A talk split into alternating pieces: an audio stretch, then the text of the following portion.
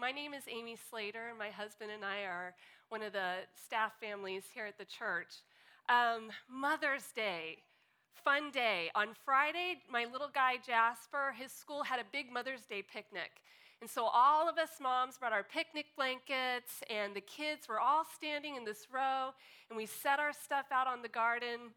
And as soon, they had a performance, as soon as the music started playing and all the little kids stood up, every mom in the garden had her phone. They were standing up, taking pictures and videos, every single one of us. And you know, it just hit me. No matter what culture we come from, no matter what our traditions, no matter what languages we speak, no matter what foods we serve in our homes, moms love their babies. We love our children. It may look a little bit different, but when we see our little guys and girls singing up on a, on a platform, we're like, get out the camera. I have got to document this moment. We are all the same. And I just want to, as like Pastor Randy said, I just want to wish you, moms, a happy Mother's Day today. You know, it's interesting. Um, as I was preparing and praying about this message this morning, my heart was deeply stirred because, like Pastor Randy said, I recognize that there are people in this room who do not look at Mother's Day as a day of celebration. It's a hard day. And just as he was praying for those who have experienced the loss of a mother, those who are grieving through infertility, and even those of you who didn't grow up with a loving mother, I just believe that God has given me a word for you this morning. Our scripture text is Isaiah chapter 40, verse 11. But before we dive into that, the first verse in that chapter, and it's really an introduction to the latter part of the book of Isaiah, is a word of exhortation. He says, Comfort, comfort my people. The repetition of this word comfort was a double charge. It wasn't just a statement to be comforted, but an emphatic word of hope to anyone who would hear it. Why is that? Why this double, double emphasis? Because sometimes God's people refuse to be comforted. Maybe it's because they don't feel like they deserve it, or they are so hurting they don't know how to receive it. For those of you in this room who have felt the hurt of an unloving mother, or who are carrying the grief of infertility or are just walking through loss today, I believe God wants to whisper comfort, comfort to you. It's a double charge. The past can't be reversed, and God is keenly aware of your pain, and He wants you to hear His heart this morning. In fact, I believe what we're going to share today is not just for the moms, but it's for every single person in this room if we have an open heart. So let's look at Isaiah chapter 40, verse 11. It says, He tends his flock like a shepherd. He gathers the lambs in his arms and carries them close to his heart. He gently leads those that have young. So, what is a shepherd? Well, a shepherd is one who tends or rears sheep. Pretty simple. Let's look at the definition of tend to have or take charge of as a caretaker or overseer, to cultivate or foster. The, de- the definition of rear is to bring to maturity or self sufficiency, usually through nurturing care.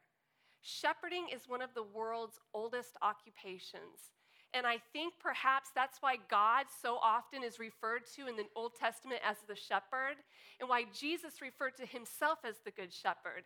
It was an occupation that people understood, they un- understood the job description. I learned something that kind of blew my mind as I was working on this message, and it messed with my tradition. And I love tradition, so this was a little bit crazy for me. But in a post written by a pastor named Dave Adamson, he was looking at the culture and context of shepherds during the history and time of Jesus' birth. History and culture, according to Adamson, would suggest, it doesn't mean this is absolute truth, but would suggest that the shepherds tending the flocks of sheep in the nearby fields where Jesus was born were actually teenage girls. Wrap your mind around that just a minute. In the Middle East, most shepherding is done by children, and most of them were teenage girls. The grown men that I picture as shepherds with the big beards and the staff, they would actually watch over from a distance the young girls tending their flocks. Interesting. Shepherding was a lowly role. It was for the lowest of the low, and so that's why the girls in the family would often become the shepherds. And if there were no girls in the family, it was the youngest son. As we see with David, King David, he was the youngest of his brothers, and so he was the one out tending the sheep. The girls would use, uh, tend and, and be in this occupation oftentimes up till the age of 15 or when they were married. Think about that. Think. Mothers, we are shepherds. The title of my message is Shepherd in His Care, because while we are tending and shepherding our children, we are also being shepherded and watched over by God. Just as I picture in my mind those big, burly shepherds watching over these young girls, God, our shepherd, is standing watching over us as we tend to our children. And really, God is the, the, the guide of how to be a good shepherd. So, think, keeping that in mind, I want to look at three roles in the tending and rearing of sheep that we can learn from God as our shepherd. First, he tends. He tends his flock like a shepherd. Here are a few interesting facts about sheep that I've learned. sheep need protection from predators. Sheep will not lie down. They will stand and stand and stand forever if they don't feel safe. They have to feel secure from predators. Sheep are not the smartest animals in the world, but they know when they're vulnerable. And so a good shepherd will ensure that their flock is safe and secure. Shepherd also need protection from pests. Sheep will not lie down if there's a large number of flies and gnats that are an irritation to them. They won't do it, they'll stand forever. And sheep also need nourishment. The distraction of hunger in sheep will cause them to continue to stand and sadly not get the rest they need. As a good shepherd provides pasture and protection that allows his sheep to grow and thrive, so we also are responsible for providing an atmosphere that allows our children to grow and thrive. Psalm 23:1, we heard it this morning in worship, says, The Lord is my shepherd, I lack nothing. Another way of saying that is, I shall not want. Our shepherd, hear this, our shepherd ensures that we have everything we need to fulfill God's purposes in our lives. We don't have to fret because God's plans and purposes will prevail no matter what our circumstances. We may look at what we have and it may not look like enough, but God guarantees that He has provided everything we need to fulfill His purposes for our lives. And as we trust our shepherd, we find contentment right where He has us. He keeps us. As anyone who's entrusted with shepherding, another way of looking at tending is that we are our flock's source of provision and protection. We are their source of food, their source of clothing, their source of shelter, safety, protection, understanding the world around them. When a baby is born to us, they have nothing. They are naked. They have no resources whatsoever, and our responsibility is to resource them, provide for them, be a bridge from, from the, the, the comfort of home to the outside world. And in the context of tending our flocks, we caretake and oversee our children or those entrusted to us as we resource them for their futures and care for their physical needs. So, the first role that we learn from God our shepherd is that he tends. The second one is that he nurtures. He gathers the lambs in his arms and carries them close to his heart. Nothing reassures the sheep more than the presence of the shepherd. I love that statement. As a shepherd, we don't just tend to our flock's physical needs and their protection, but we also nurture our flocks. So, what does nurturing look like? Psalm 23, verses 2 and 3 says, He makes me lie down in green pastures. He leads me beside still waters. He restores my soul. Because we can trust in God, our shepherd, and his presence is near to us, we know that our souls will be restored. We can lie down in peace. Psalm 4 8 says, In peace I will lie down and sleep, for you, O Lord, make me dwell in safety. When we find ourselves going through discouraging times or we're just worn out, we're weary, we're distressed, God revives and restores us at the heart level. When we trust Him, we find restoration and peace. Our youngest son, Jasper, is five years old. And one of the, the many reasons why we moved to Durban is because we noticed that he had some developmental issues and we needed to get help. So we came to Durban, and since we've been here, we've got a specialist, we've got an occupational therapist, a speech therapist, a wonderful school that's going to help him get into a main classroom in the next few years. It's been incredible. He's even on a medication. And even with all of that, we have been told he's not curable. The things that Jasper struggles with aren't curable, they're manageable. In this last week, uh, I don't know what it was. I don't know if it was fatigue or just overstimulation, but he was winding out of control.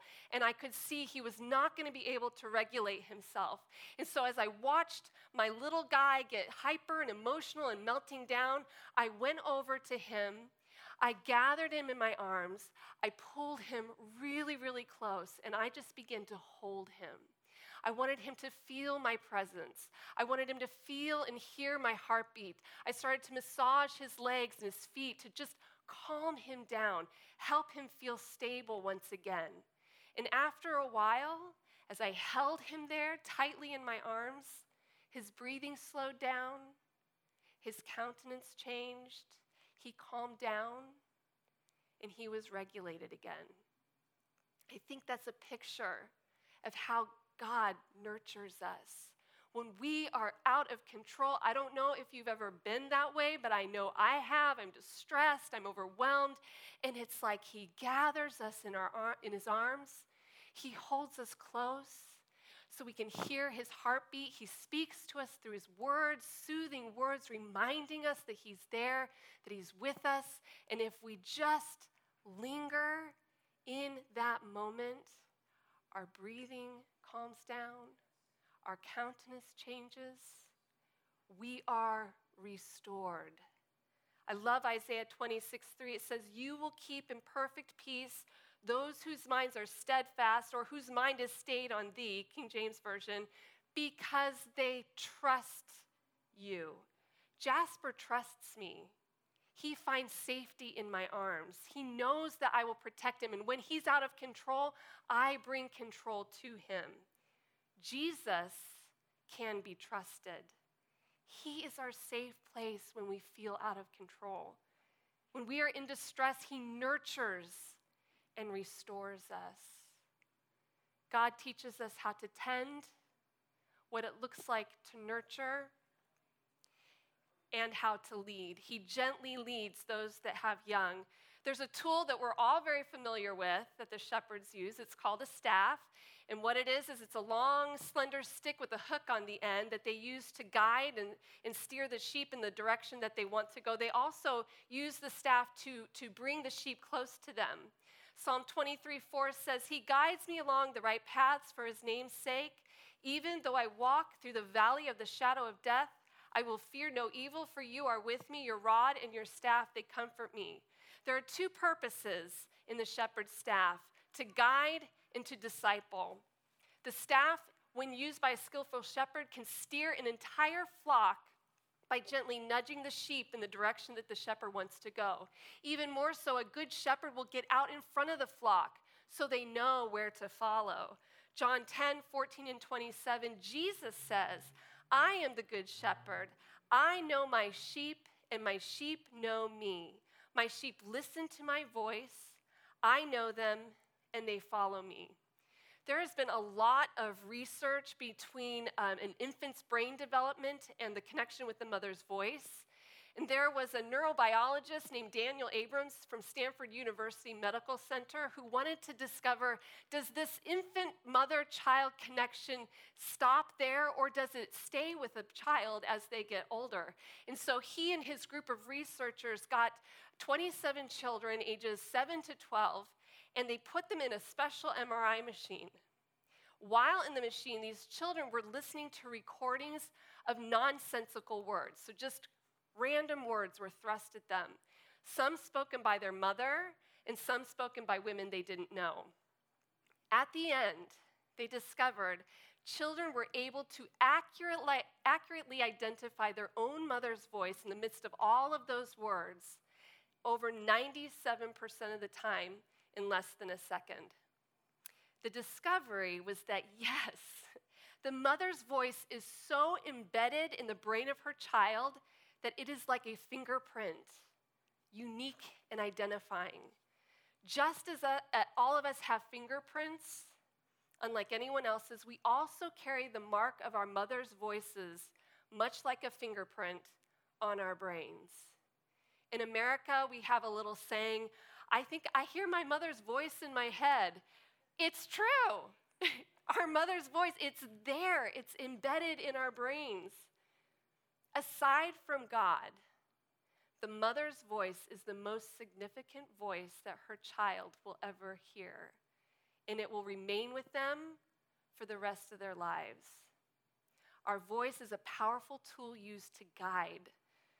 When our children were little, we guide with directives brush your teeth, wash your hands, eat your vegetables, go outside and play, do your homework, all these directives. We're guiding, we're managing, we're teaching, we're showing, we're modeling, we're doing all these things, and a lot of it comes in directives. As our church, uh, as our children grow older, our guidance shifts. Instead of directives, we guide through influence.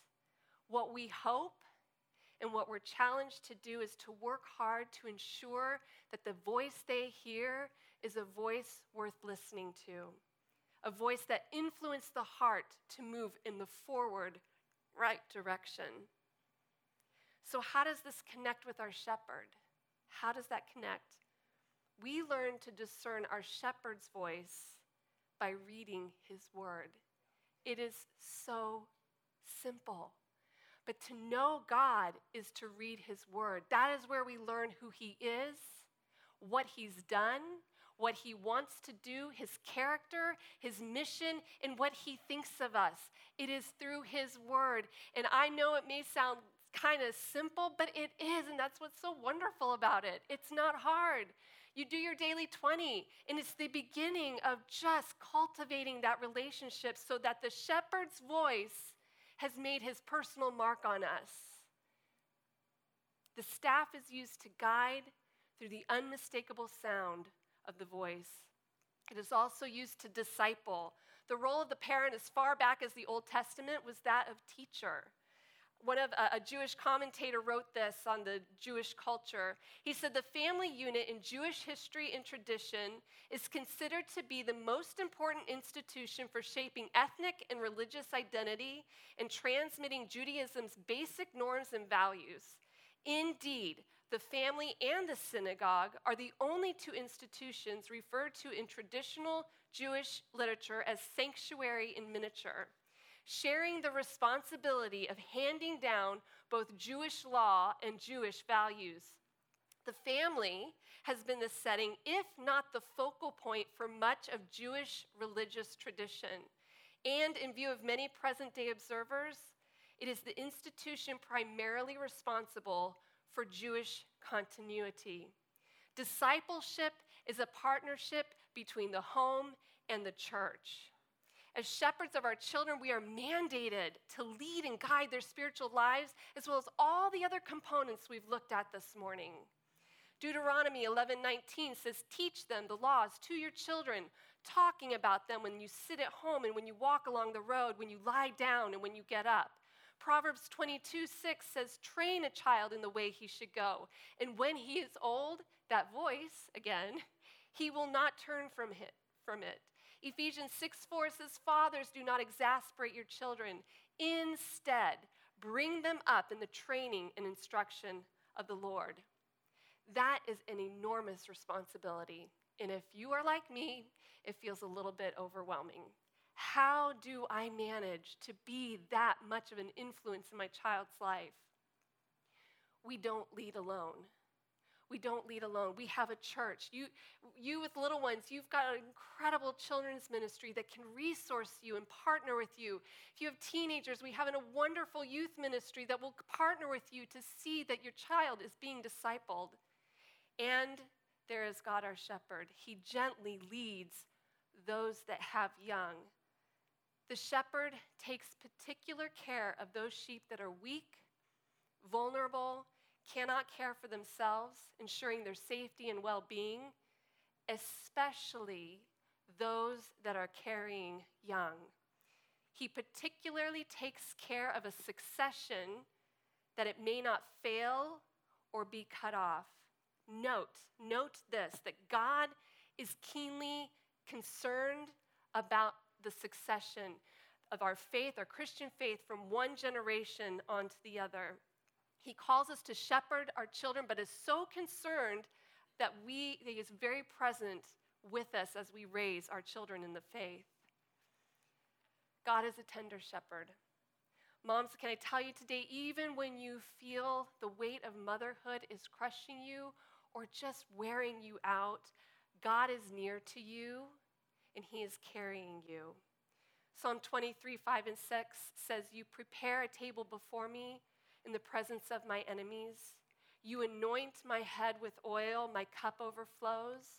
Surely goodness and mercy will follow me all the days of my life, and I will dwell in the house of the Lord forever. Moms, everyone in the room, just as we are caring for the needs of those entrusted to us, God cares deeply for your needs. When evil tries to destroy you with discouragement, doubt, fear, feelings of inadequacy, God, the shepherd, sustains, provides, and shelters you. This is for everyone. God's anointing is upon all who belong to Him. And through this journey of life, through the process of following the shepherd, we can be assured that His guidance, His support, and kindness is will accompany us all the days of our lives, wherever we go. Matthew Henry's commentary kind of wraps up Isaiah 40 11 in, in a beautiful summary. It says, He will carry them in the bosom of His love and cherish them there. When they are tired or weary, sick and faint, when they meet with foul ways, He will carry them on and take care that they are not left behind. He will gently lead them. He tends, He nurtures, He leads. I just want to pray for the moms and really everyone who, who feels that they've connected to this message in some way. Maybe you just need to be reminded that God is tending to your needs, that He has given you all that you need to pursue His plan for your life you need to be reminded. Some of you, you just need to sense God's nurturing presence. You're hungry to feel Him hold you, care for you. Some of you are searching for the shepherd's voice. And I want to pray that you will hear his voice this morning, but even more so, that you would have a hunger and thirst for the word of God like you have never had before. And maybe as, as Pastor Randy shared, and as I have felt burden on my heart, some of you just need to be comforted. You need to receive his comfort this morning. He is here. God is here. He's present. He's faithful. Let me pray. Heavenly Father, you are so good. You are a very good God. You are a shepherd who tends, you care, you nurture, you provide, you lead us. And so, Lord, for those here today that just need to, to know that you are tending to them, be with them, remind them, stir their hearts, God. For those that need to be nurtured, Holy Spirit, just bring your comfort, bring your restoration. Surround them, God, that they would even feel your arms around them. For those who need to hear your voice, Holy Spirit, speak. Speak, speak to the heart. Stir in them a passion for the Word of God, to know you so that your imprint will be made on their brain, it will be recognizable. And Jesus, for those that need comfort, just bring your comfort, bring your assurance. You are here. You see them. You know. God, as we go, as we walk with that anointing on our heads, I pray that love, mercy, all those things would follow us everywhere we go today and this next week, that your blessing would be upon this church. In your precious name.